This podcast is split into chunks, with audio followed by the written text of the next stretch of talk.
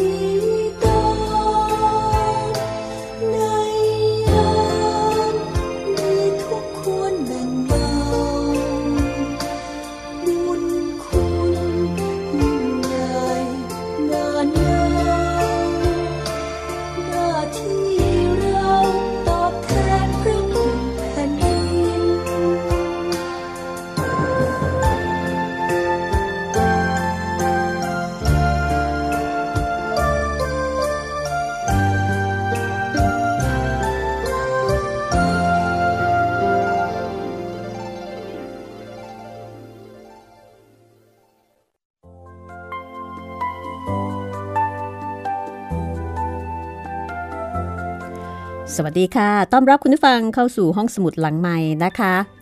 จะเจอกันที่นี่ www.thaipbsradio.com ดิฉันรัศมีมณีนินดูแลคุณอยู่ตรงนี้ด้วยหนังสือดีๆ เรื่องเล่าที่น่าสนใจค่ะ วันนี้เป็นตอนที่ 12 แล้วก็เป็นตอนสุดท้ายนะคะ สุดท้ายจริง ๆ จากการเก็บเรื่องราวจากหนังสือวาทาเจ้านายเล่าประวัติศาสตร์ของคุณสันสนีวีระสินชัยมาเล่าให้คุณได้ฟัง เราได้ฟังไปหลายวาทะของเจ้านายหลายพระองค์ ต่างกรรมต่างวาระ แล้วก็ได้เรียนรู้เหตุการณ์เรื่องราวต่างๆ ที่น่าสนใจ เป็นการเรียนรู้ประวัติศาสตร์ที่สนุกนะคะ วันนี้ตอนสุดท้าย รวบรวมวาทะของเจ้านาย ที่เกี่ยวกับเรื่องของการบ้านการเมือง โดยเฉพาะอย่างยิ่งการเมืองการปกครอง ตั้งแต่สมัยรัชกาลที่ 5 จนถึงสมัยรัชกาลที่ 6 ซึ่งก็ถือเป็นช่วงหัวเลี้ยวหัวต่อที่สำคัญของบ้านเมืองค่ะ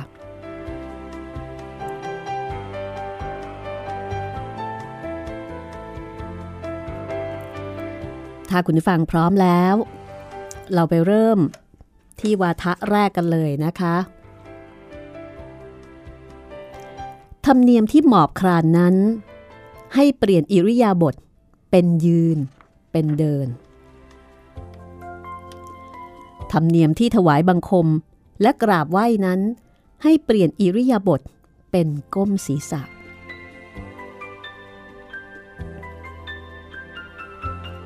แน่นอนค่ะ ว่าน่าจะเป็นวาทะของพระเจ้าแผ่นดิน จึงจะสามารถมีคำสั่งเช่นนี้ได้ แต่เป็นวาทะหรือพระราชดำรัส ของพระเจ้าแผ่นดินพระองค์ใด ติดตามได้ จากหนังสือวาทาเจ้านายเล่าประวัติศาสตร์ และห้องสมุดหลังใหม่ค่ะ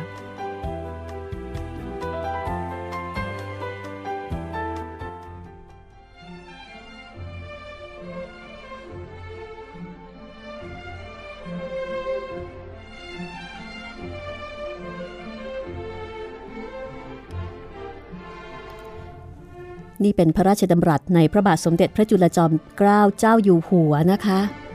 ที่ตรัสต่อที่ประชุมมหาสมาคม หลังพระราชพิธีบรมราชาพิเศษในปีพศ 2416 ค่ะ ในขณะนั้นมีพระชนมายุครบ 20 พรรษา เป็นการเปลี่ยนแปลงขนบธรรมเนียมครั้งใหญ่ทีเดียวนะคะ เพราะว่าแต่ก่อนนั้น บรรดาข้าราชบริพารทั้งหลาย ก็จะต้องหมอบคลานเข้าเฝ้า แต่ตอนนี้เปลี่ยนมาเป็นการยืนโค้งศีรษะ ตามแบบอารยะประเทศ ที่มาของธรรมเนียมหมอบคลานต่อพระพักพระมหากษัตริย์ หรือต่อหน้าพระบรมวงศานุวงศ์ชั้นสูง ก็มาจากคติความเชื่อว่าพระมหากษัตริย์ คือเทพเจ้าที่จุติลงมาเกิดในโลกมนุษย์ เพื่อปราบปรามยุคเข็น ปกป้องภัยอันตราย แล้วก็ดลบันดาลความสุขให้กับมนุษย์ คือเชื่อว่าพระมหากษัตริย์ เป็นสมุติเทพ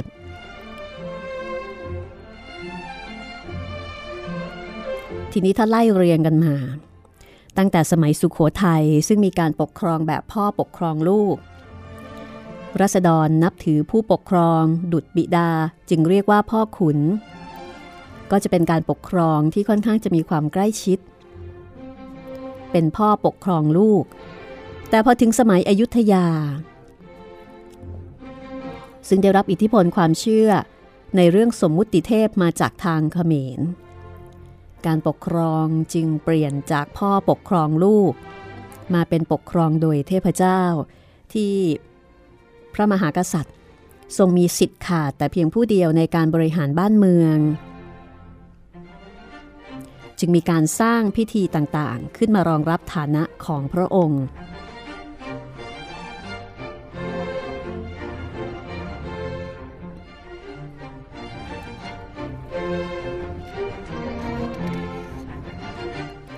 แล้วก็ ด้วยพระราชภาระ ในการต้องปกป้อง คุ้มครองรัษฎรนะคะ จากข้าศึกศัตรู การที่ต้องทรงรักษาพระราชอาณาเขตให้มั่นคง ขยายให้แผ่กว้างขวางออกไป หรือการที่ต้องทรงทำนุบำรุงบ้านเมืองให้เจริญรุ่งเรือง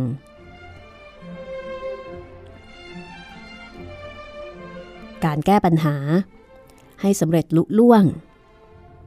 เพื่อให้รัษฎรอยู่ดีมีสุข พระราชภาระอันยิ่งใหญ่นี้ พระเจ้าอยู่หัว หรือว่าพระเจ้าแผ่นดิน ก็ไม่ต่างอะไรกับเทพนะคะ เพราะว่าทรงเป็นทุกสิ่งทุกอย่าง เป็นที่มาของความสุขความทุกข์ ดังนั้น พระเจ้าแผ่นดินในสมัยสมบูรณาญาสิทธิราช จึงเป็นที่เคารพรัก เทิดทูนบูชา และขณะเดียวกันก็เป็นที่เกรงกลัวต่อผู้ทำผิดคิดร้าย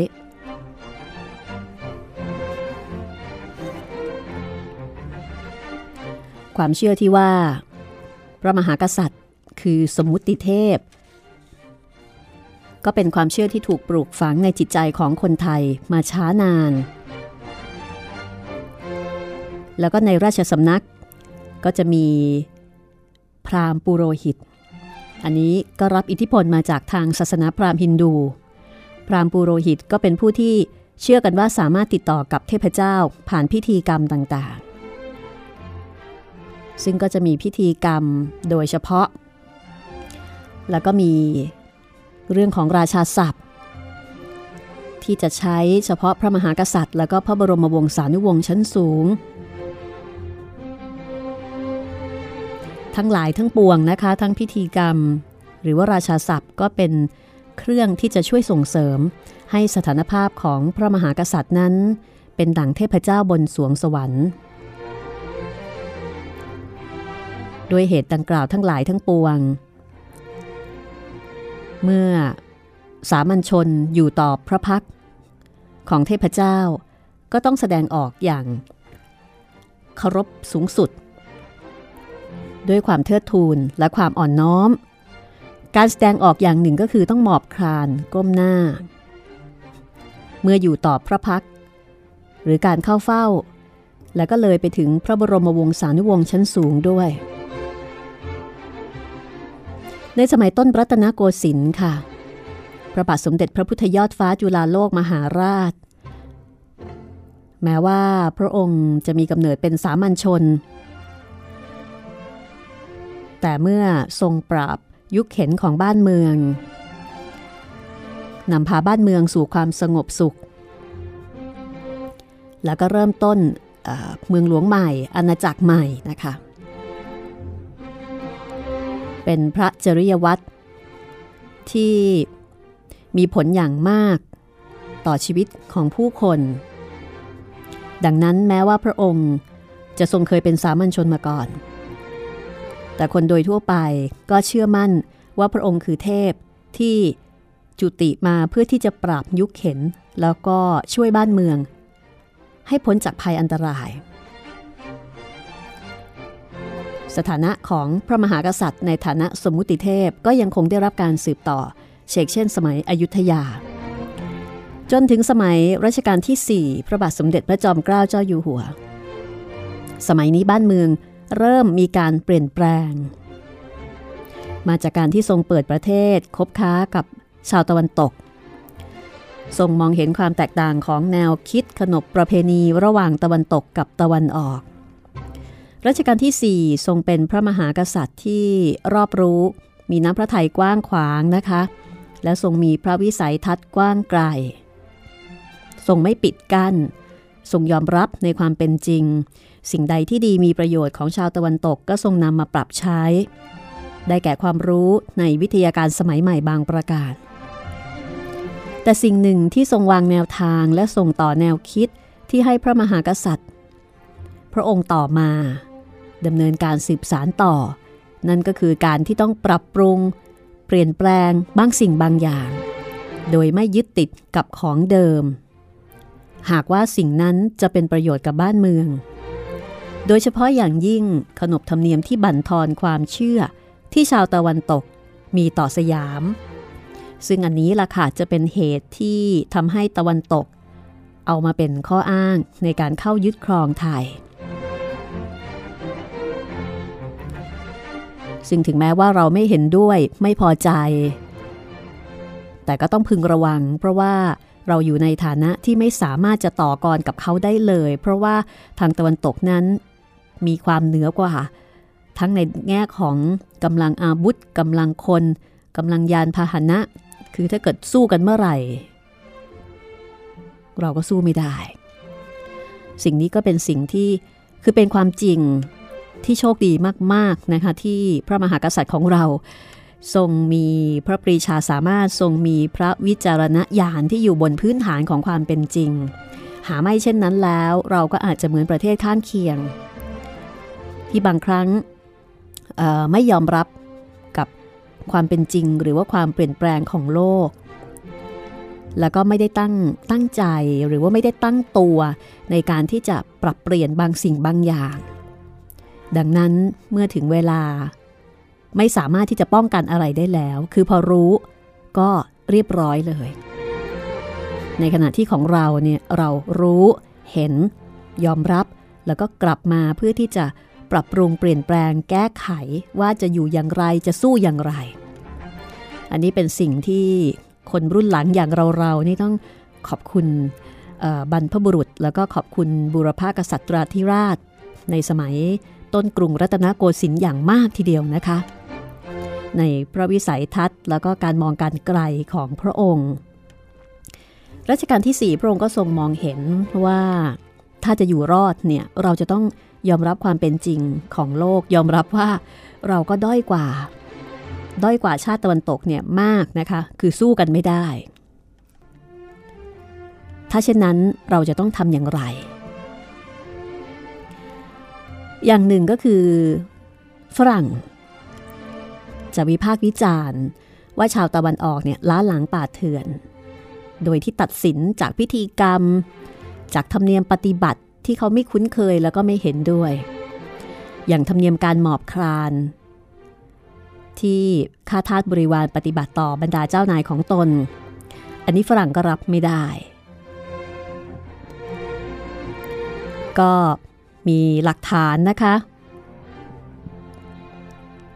จากคำกล่าวของมิสเตอร์ฟิลเลซึน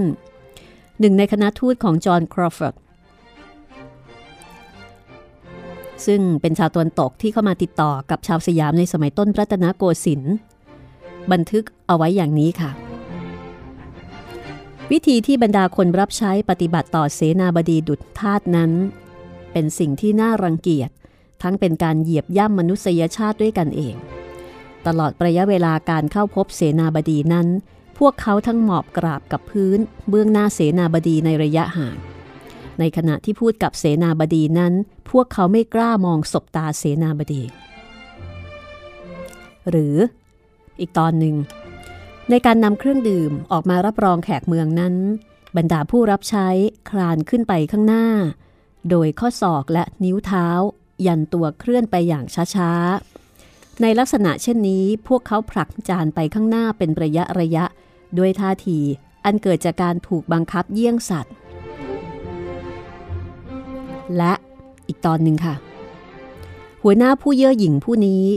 ซึ่งมีตำแหน่งเสนาบดีลำดับที่ 5 ตามความสำคัญ ยังต้องหมอบครานเยี่ยงสัตว์ เมื่อไปเข้าเฝ้าครมมาชิต อันนี้เขียนเป็นภาษาอังกฤษนะคะ ครมมาชิต ซึ่งเป็นพระราชโอรสของพระเจ้าแผ่นดิน ทุกคนในประเทศนี้ ต้องหมอบครานเมื่ออยู่เบื้องหน้าเจ้านายผู้บังคับบัญชาประชาชาติทั้งมวล เป็นทาสของพระเจ้าแผ่นดิน ซึ่งทรงจัดการชีวิตและทรัพย์สินของพวกเขาตามพระราชอัธยาศัย หรือวาทะของมิสเตอร์จอห์นครอฟอร์ดค่ะ ที่บรรยายการเข้าเฝ้าพระเจ้าแผ่นดินเอาไว้ว่า นอกจากทางแคบๆ ที่เหลือเป็นทางเดินสำหรับทูตและคณะผู้ติดตามแล้ว พื้นท้องพระโรงทั้งหมด เต็มไปด้วยผู้คนที่หมอบราบอยู่กับพื้น ศีรษะของพวกเขาก้มต่ำลงจรดพื้นหันไปทางบัลลังก์ มือของพวกเขาเท่านั้นที่ประสานกันอยู่เหนือศีรษะในท่าแสดงความจงรักภักดี มันเป็นความยำเกรงและการยกย่องสรรเสริญต่อพระเจ้ามากกว่าที่จะเป็นการเคารพนับถือที่แสดงต่อผู้ปกครองแผ่นดิน แน่นอนค่ะชาวตะวันตกไม่สบอารมณ์อย่างยิ่ง แล้วก็จะไม่เป็นผลดีกับเราที่จะต้องติดต่อกับตะวันตกต่อไป คือถึงไม่อยากติดต่อ เขาก็จะหาเรื่องมาจัดการเราได้อยู่ดี ดังนั้นจึงมีนโยบายสำคัญในการที่จะต้องรักษาเอกราชของชาติ คือการพัฒนาบ้านเมืองให้เจริญทัดเทียมกับนานาอารยะประเทศ เพื่อไม่ให้ฝรั่งตะวันตกเนี่ยใช้เป็นข้ออ้าง ในการเข้าแทรกแซงการบริหารบ้านเมืองของเรารัชกาลที่ 5 ก็ทรงตระหนักพระไทยถึงคำวิพากษ์วิจารณ์ของฝรั่งนะคะ เกี่ยวกับธรรมเนียมการหมอบครานที่แสดงถึงการกดขี่หรือความไม่เท่าเทียมกันในทัศนะของตะวันตก ซึ่งเรื่องนี้ ชาวตะวันตก ให้ความสำคัญว่ามนุษย์ทุกชีวิตจะต้องมีความเป็นอยู่และคุณภาพชีวิตที่ดีเสมอกัน ดังนั้นเมื่อพระบาทสมเด็จพระจุลจอมเกล้าเจ้าอยู่หัว เสด็จเถลิงถวันราชสมบัติ เป็นวันแรก คือมีอำนาจในการที่จะบริหารราชการแผ่นดิน จึงทรงประกาศยกเลิกธรรมเนียมการหมอบคลานว่าธรรมเนียมที่หมอบคลานนั้นให้เปลี่ยนอิริยาบถ เป็นยืน เป็นเดิน ธรรมเนียมที่ถวายบังคมและกราบไหว้นั้น ให้เปลี่ยนอิริยาบถเป็นก้มศีรษะ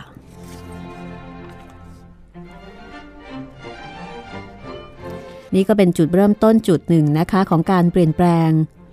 ขนบธรรมเนียมรวมไปถึงการพัฒนาบ้านเมือง ให้สอดคล้องตามแนวทางของอารยประเทศตะวันตกแล้วก็เป็นสาเหตุหนึ่งที่ทำให้เราสามารถจะรอดพ้น จากการตกเป็นอาณานิคมของยักษ์ใหญ่ในสมัยนั้น ทั้งของอังกฤษและของฝรั่งเศสนะคะ แม้ว่าจะต้องเสียดินแดน บางส่วนให้กับทางฝรั่งเศสในสมัยรศ112 ก็ตาม อีกสักหนึ่งวาทะนะคะ เรื่องสนุกของชาววังนั้นคือกำลังครั่งทำนา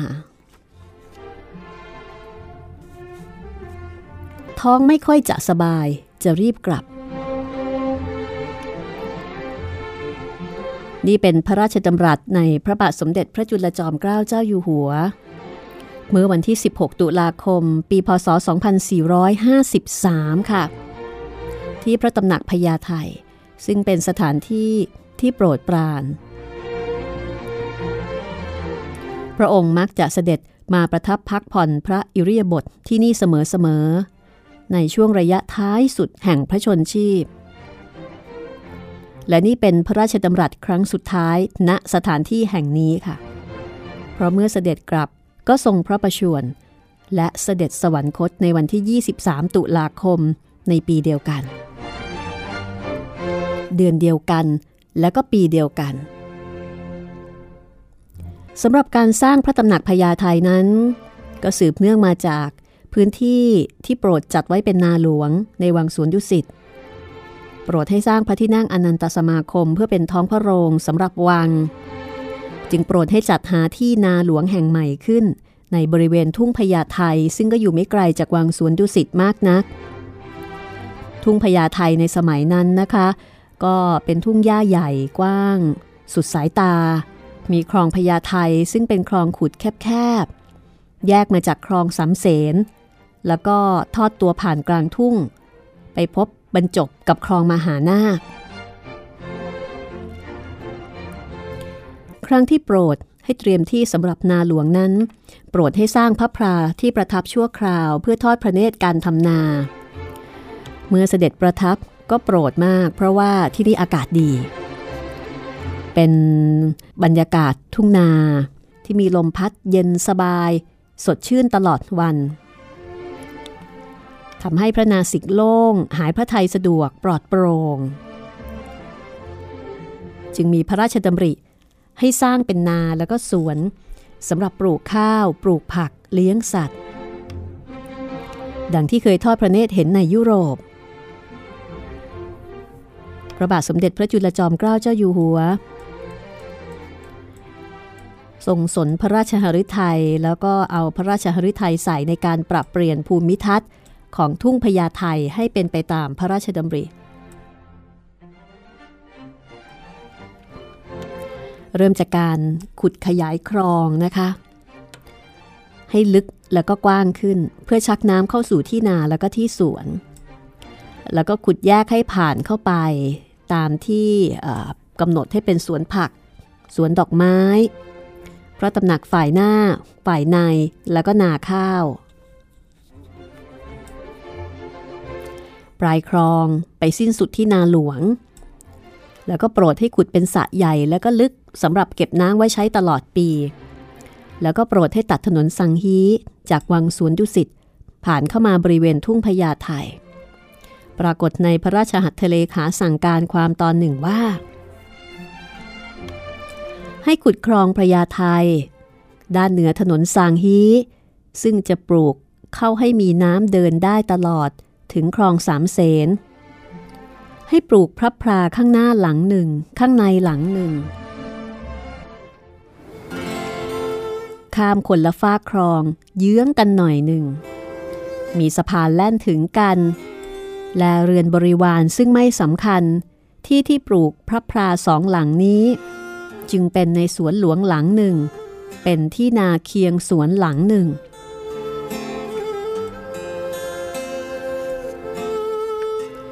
พระตำหนักหลังนอก มีลักษณะครึ่งตึกครึ่งไม้สองชั้น สร้างแบบเรียบง่าย ตามแบบบ้านชาวนาในชนบทของประเทศทางยุโรป โปรดประยุกต์ให้เข้ากับภูมิประเทศของไทยนะคะ เช่น หลังคากระเบื้องไม้สัก ชายคามีเท้าแขนไม้สลัก พื้นปูหินอ่อนแล้วก็กระเบื้องลาย มีหน้าต่างโดยรอบเพื่อที่จะได้สัมผัสกับทิวทัศน์ แล้วก็รับลมนะคะ พระตำหนักหลังในก็มีรูปแบบแล้วก็การใช้วัสดุเหมือนกับพระตำหนักหลังนอก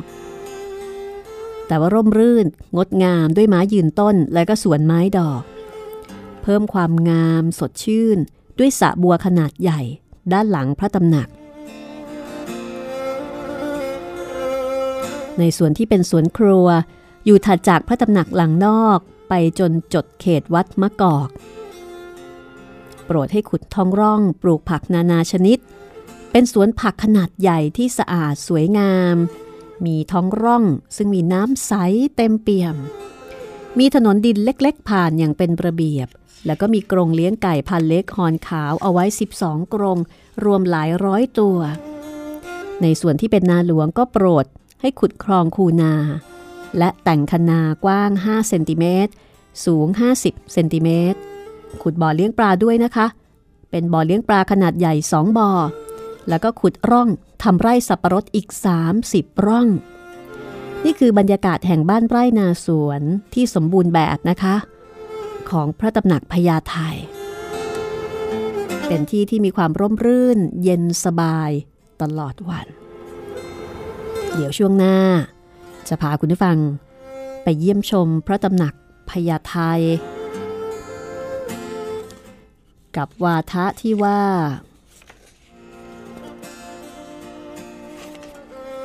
เรื่องสนุกของชาววังนั้น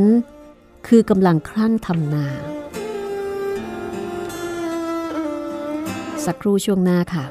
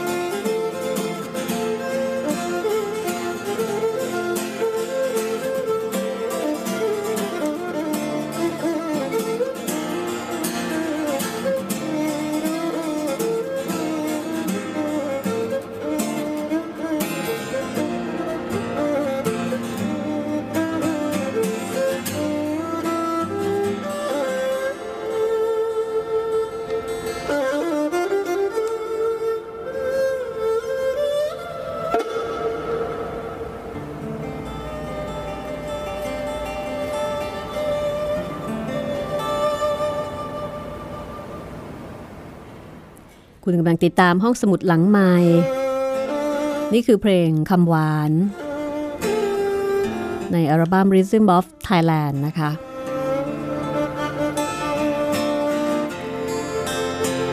กับการติดตามเป็นตอนสุดท้าย ของเรื่องวาทาเจ้านายเล่าประวัติศาสตร์ของคุณสันสนีวีระสินชัยในเครือมติชนค่ะ มาเดินเที่ยวชมพระตำหนักพญาไท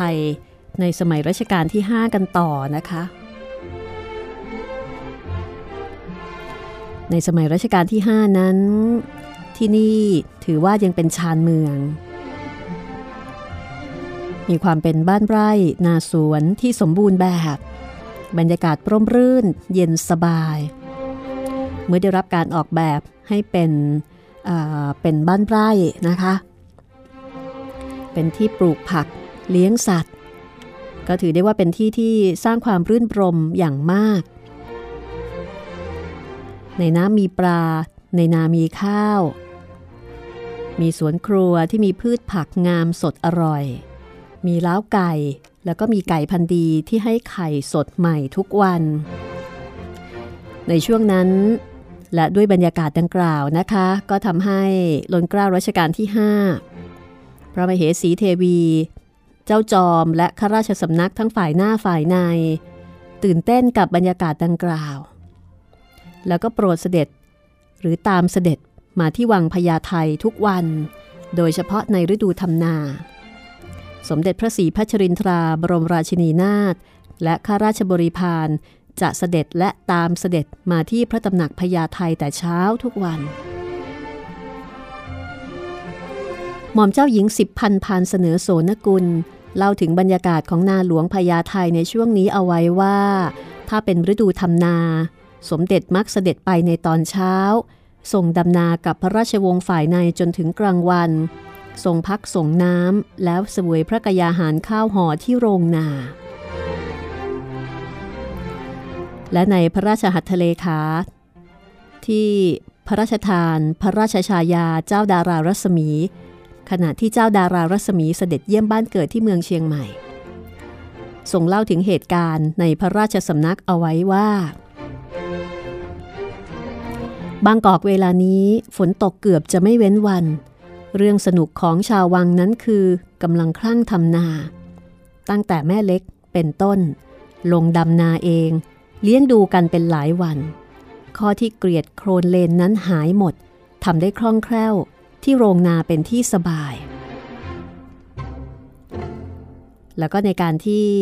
พระบาทสมเด็จพระเจ้าอยู่หัวเอาพระราชหฤทัยใส่ กับการปรับปรุงเปลี่ยนภูมิทัศน์ทุ่งพญาไทตามพระราชดำริขณะดำเนินการก็ทำให้ต้องเสด็จไปทอดพระเนตรอยู่เนืองๆโปรดขับรถไฟฟ้า จากวังสวนดุสิตและเมื่อวังพญาไทเป็นรูปเป็นร่างขึ้นนะคะ ก็ยิ่งพอพระทัยหลังจากนั้นก็มักเสด็จประพาสวังพญาไทแทบทุกเย็น คือเมื่อเสร็จจากพระราชกิจบ้านเมืองนะคะ ก็จะเสด็จที่นี่ และในวันหยุดก็จะเสด็จมาประทับพักผ่อนสำราญพระราชอิริยาบถ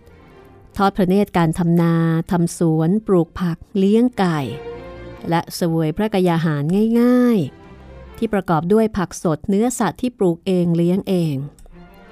ปรากฏเกี่ยวกับเรื่องนี้ในพระราชหัตถเลขาหลายฉบับ ในช่วงปี พศ 2452 ถึง 2453 อันเป็นปีสุดท้ายในพระชนชีพ ดังเช่น นอนฝันไปว่ากินมะเขือต้ม เห็นจะเป็นด้วยหิวข้าวเลยนึกอยากไปจริงๆ ได้สั่งให้อาภาทำที่พญาไทสำหรับกลางคืนวันนี้ คิดอ่านจัดการหุงข้าวกับตาอ้นสักที ไม่ต้องมีกับข้าวอื่นก็ได้ กินกัน จนๆ อย่างในเรือเมเสียสักที แล้วก็อีกหนึ่งข้อความนะคะ 13ค่ำว่าง คิดจะหาข้าวกินที่นาพญาไทยอย่างเช่นครั้งก่อน ได้บอกดุกและอาภาพระยาวรพงศ์พระยาเวียงในไปแล้ว ให้คิดอ่านจัดการสำหรับกินข้าว เช่นครั้งก่อน เข้าก็คือข้าวนั่นเองนะคะแต่ว่าในพระราชหัตถเลขาเนี่ยจะเขียนเข้าคือสละเอานะคะเสียงก็จะสั้น ก็ถือได้ว่าในช่วงนี้เป็นช่วงเวลาแห่งความรื่นรม แห่งความสุขของล้นเกล้ารัชกาลที่ 5 นะคะ เพราะว่ากับการที่เสด็จประทับทอดพระเนตรกิจการต่างๆ ที่พระตำหนักพญาไท เป็นช่วงเวลาที่เพลิดเพลินนะคะทรงเพลิดเพลิน มีความสุข อากาศที่โปร่งโล่งก็ทำให้ทรงสบายพระบรากาย คือหายพระไทยสะดวกนะคะ อากาศดี พระกยาหารง่ายๆ สดๆ ที่เสวยอย่างไม่มีพิธีรีตองก็ทำให้เสวยได้มาก และการได้ตรัสเรื่องต่างๆ กับพระบรมวงศานุวงศ์ใกล้ชิด ก็ทำให้สบายพระทัยบรรยากาศดีนะคะ จึงโปรดที่จะเสด็จยังพระตำหนักพญาไททุกวันเมื่อทรงว่างจากพระราชภารกิจ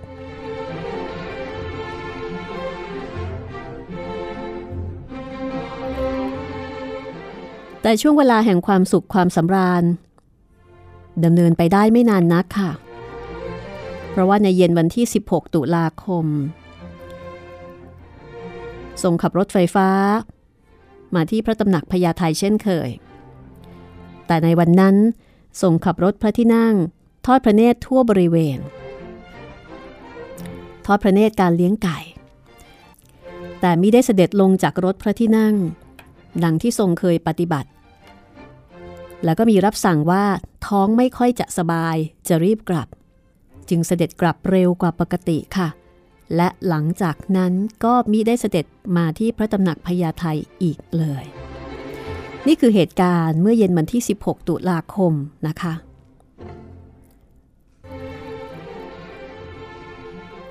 ในเรื่องนี้ท่านผู้หญิงขจร พระรถราชา ซึ่งเป็นข้าหลวงผู้รับใช้ใกล้ชิด สมเด็จพระศรีพัชรินทราพระบรมราชินีนาถก็ได้เล่าเกี่ยวกับเหตุการณ์นี้ไว้ว่า หลังจากนั้นวันศุกร์ที่ 21 ตุลาคม สมเด็จพระศรีพัชรินทรา บรมราชินีนาถเสด็จไปทรงคอยรับเสด็จอยู่ณวังพญาไททรงคอยอยู่นาน จนทรงออกพระโอษฐ์บ่นว่า ไม่มาก็ไม่บอก แต่หลังจากนั้นครู่เดียว ก็มีมหาดเล็ก อัญเชิญพระราชหัตถเลขา มีข้อความว่าทรงพระประชวรเสด็จมาไม่ได้ สมเด็จพระศรีพัชรินทราจึงรีบเสด็จกลับ และอีกเพียงสองวันต่อมาล้นเกล้ารัชกาลที่ห้าก็เสด็จสวรรคต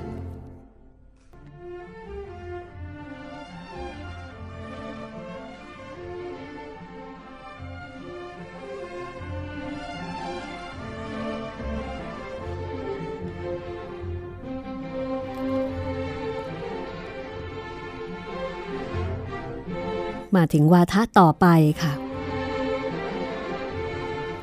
อย่าได้ถือพวกถือเหล่า เพราะเป็นคนไทยด้วยกัน พูดกันเพียงเท่านี้ก็พอแล้ว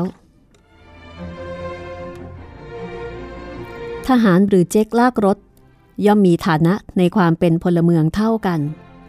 แต่พระเจ้าแผ่นดินส่งอำนาจที่จะลงโทษพลเมือง ฐานบิดากับบุตรได้เสมอ การเคี่ยนพลเมือง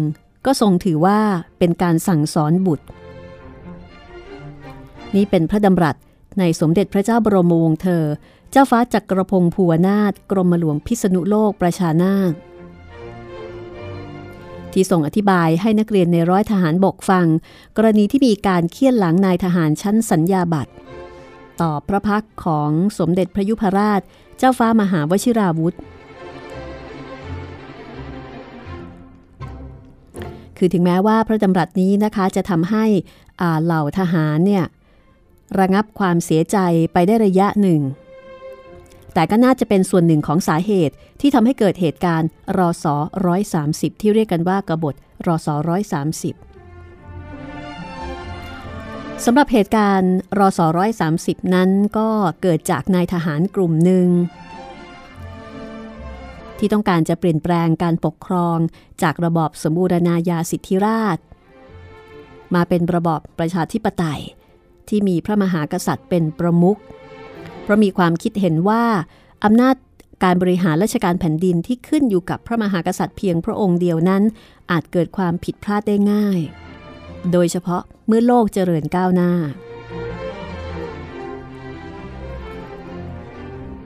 นายทหารหนุ่มกลุ่มนี้ ก็เลยมีความคิดว่า สยามน่าที่จะถึงเวลาเปลี่ยนแปลงการปกครองได้แล้ว ผู้ที่เป็นต้นคิดคนสำคัญก็คือ ร้อยตรีเหรียญสีจันทร์ กับร้อยตรีจรูนสัตเมธทั้งคู่เป็นนายทหารสำเร็จจากโรงเรียนในร้อยพร้อมกันเมื่อปีพศ 2451 แล้วก็มีความคิดความเห็นในเรื่องการเมืองตรงกัน ทั้งคู่ใกล้ชิดกับคนชั้นล่าง ก็รู้เห็นปัญหาความยากจน ความทุกข์ร้อน ตลอดจนปัญหาการทำมาหากินของรัษฎรส่วนใหญ่ ซึ่งปัญหาสำคัญที่เกิดขึ้นอย่างมากตอนนั้นก็คือมีการปฏิบัติตัวข่มขู่รีดไถประชาชนนะคะของโดยข้าราชการบางคน ทั้งคู่ก็ได้ถ่ายทอดความคิดเห็นให้กับผู้ที่สนิทชิดเชื้อ จนสามารถรวบรวมผู้ที่มีความคิดเห็นเช่นเดียวกันเป็นจำนวนมาก ซึ่งส่วนใหญ่ก็เป็นคนหนุ่มแทบทั้งสิ้น จึงคิดที่จะดำเนินการเปลี่ยนแปลงการปกครองในปีรศ130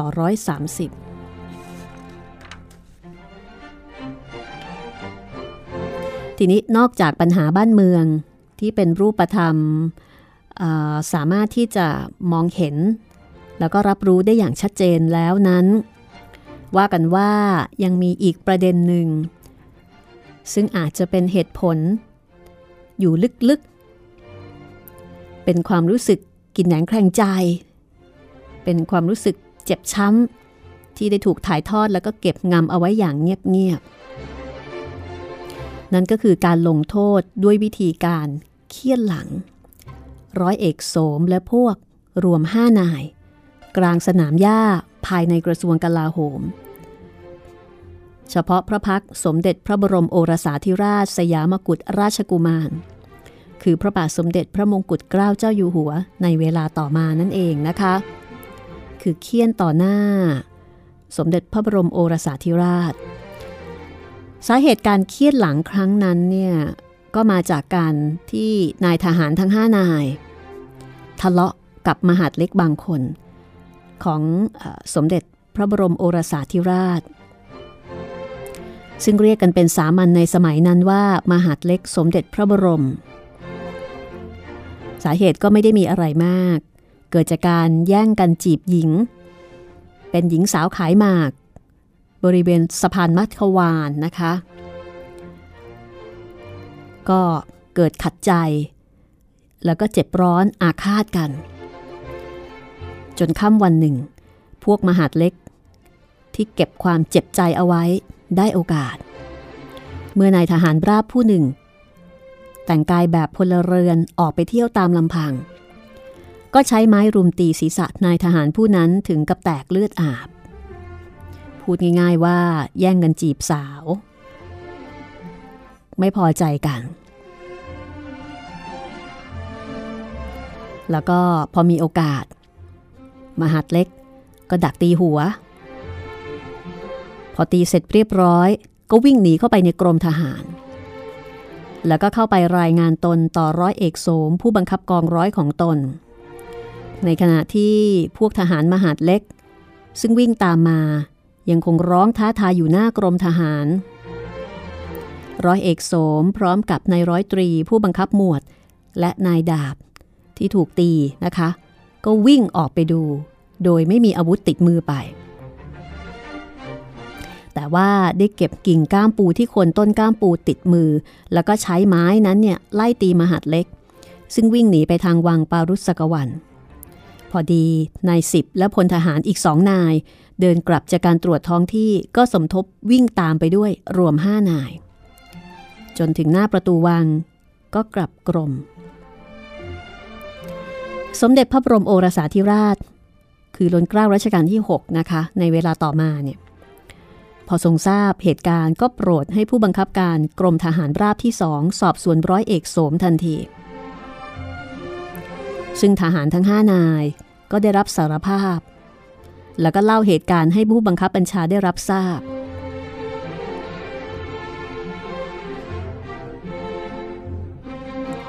ก็ถูกคุมขังเอาไว้ก่อน ในเวลาเดียวกันนั้น สมเด็จพระบรมก็ทรงนำความขึ้นกราบบังคมทูล ต่อล้นเกล้ารัชกาลที่ 5 สมเด็จพระบรมชนกนาถขอให้ทรงลงพระอาญาด้วยวิธีเคี่ยนหลังทหารทั้งห้านายตามจารีตนครบาล ซึ่งเป็นกฎหมายแบบเก่า โทษฐานกระทำการอุกอาจถึงหน้าประตูวัง ถือเป็นการหมิ่นพระบรมเดชานุภาพองค์รัชทายาท เรื่องนี้ก็เล่ากันว่า ตอนแรกพระบาทสมเด็จพระจุลจอมเกล้าเจ้าอยู่หัวก็ไม่ทรงเห็นด้วยกับคำกราบบังคมทูล ขอให้ลงโทษทหารทั้งห้านายด้วยวิธีดังกล่าว เพราะว่าขณะนั้นเนี่ยอยู่ในระหว่างการแก้ไขกฎหมายให้เป็นไปตามแบบอารยประเทศ แล้วก็กำลังยกเลิกกฎหมายเก่าที่ล้าสมัยอย่างเช่นจารีตนครบาลแต่องค์ยุพราชไม่ทรงยินยอม ทรงยืนกรานที่จะให้ลงโทษทหารทั้งห้านาย โดยวิธีโบยตามกฎหมายแบบเก่า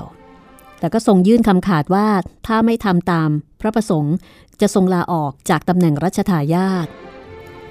ตนกล้ารัชกาลที่ 5 ทรงเห็นว่าเดี๋ยวเรื่องจะบานปลายใหญ่โตก็เลยโปรดทำตามที่ทูลขอ การเคี่ยนหลังครั้งนั้นเนี่ยดำเนินไปตามจารีตนครบาลผู้ถูกเคี่ยนทั้งห้าจะต้องนั่งเหยียดขาเข้าคือค่า คือเข้าเครื่องจองจำด้วยไม้ มีช่องสำหรับสอดเท้าเข้าไปแล้วก็ตอกด้วยลิ่มไม่ให้เคลื่อนไหว คือเหมือนตับขี้ปลาแล้วมัดหัวมัดท้ายนะคะ แล้วก็มีช่องกลางสำหรับคอ แล้วก็ช่องริมซ้ายขวาสำหรับให้มือโผล่เวลานั่งก็ใช้เชือกหนังผูกบั้นเอว แล้วก็ดึงไปตรึงเอาไว้กับหลักจนหลังโก่ง เพื่อที่จะให้หลังเนี่ยได้รับแนวหวายได้อย่างเต็มที่ แล้วก็มีราชมันหรือคนที่ทำหน้าที่เคี่ยนสองคนยืนสองข้างซ้ายขวา แล้วก็ลงหวายสลับกันไปมา ร้อยเอกโสมเนี่ยเคยเป็นทหารร่วมรบปราบกบฏเงี้ยว ถูกลงหวายอย่างหนักในฐานะที่เป็นหัวหน้า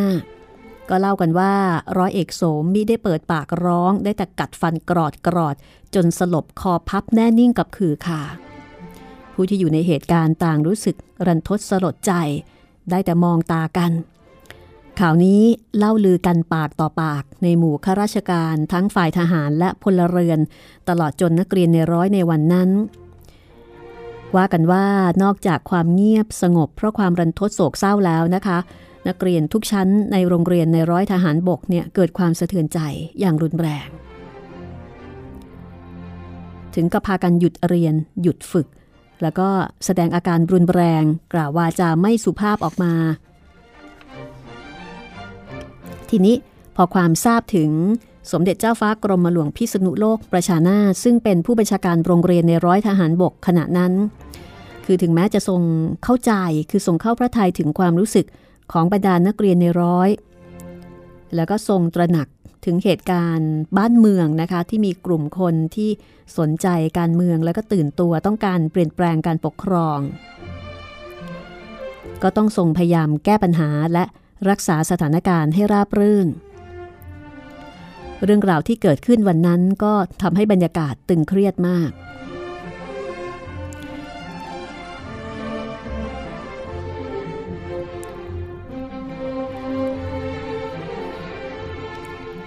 ในวันนั้นพระองค์ก็มีรับสั่ง รับสั่งตอบนายทหารชั้นผู้ใหญ่ ที่ทูลถามถึงเรื่องที่เกิดขึ้นว่า ทหารเป็นทหารของชาติ แต่มหาดเล็กมันเป็นคนใช้ส่วนตัว ถ้าเป็นฉัน ฉันจะเรียกเด็กของฉัน พร้อมด้วยทหารมาสั่งสอนให้มีความสามัคคีต่อกัน อย่าได้ถือพวกถือเหล่า เพราะเป็นคนไทยด้วยกัน พูดกันเพียงเท่านี้ก็พอแล้ว แต่กับนักเรียนในร้อยนั้น ก็ทรงตระหนัก ในพระไทยถึงความรู้สึก รันทดใจที่อาจจะกลายเป็นความเจ็บจำลึกๆในหัวใจ แต่ในเวลาเดียวกันก็ทรงมั่นพระไทยในพระจริยวัตรของพระองค์นะคะที่ทรงใช้ความจริงใจนะคะในการคือใช้ความจริงใจ ความเมตตาในการบริหารในการให้การศึกษากับเหล่านักเรียนในร้อย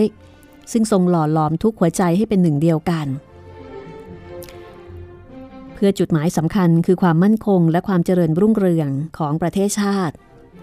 ดังนั้นเมื่อทรงเรียกประชุมนักเรียนในร้อยทั้งหมด ทรงอธิบายปลอบโยนด้วยความเศร้าพระทยัยและเหตุผลหนึ่งที่ทรงยกมาก็คือ ทหารหรือเจ๊กลากรถ ย่อมมีฐานะในความเป็นพลเมืองเท่ากัน แต่พระเจ้าแผ่นดิน ส่งอำนาจที่จะลงโทษพลเมืองฐานบิดากับบุตรได้เสมอ การเคี่ยนพลเมืองก็ทรงถือว่าเป็นการสั่งสอนบุตร ข้อความดังกล่าวก็ทำให้นักเรียนในร้อย คลายความตึงเครียด ยอมที่จะเข้าเรียนแล้วก็ออกฝึกดังเดิม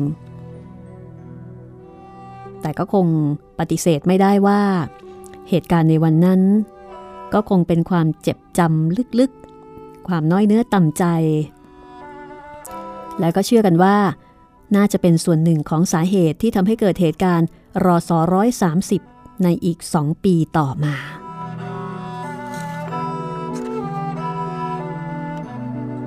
บางทีเหตุการณ์เล็กๆ ก็เป็นเหมือนกับเป็นเชื้อเพลิง ให้เกิดเหตุการณ์ใหญ่ ๆ ลุกลามบานปลายใหญ่โตได้อย่างไม่คาดฝันค่ะ นี่เป็นเรื่องราว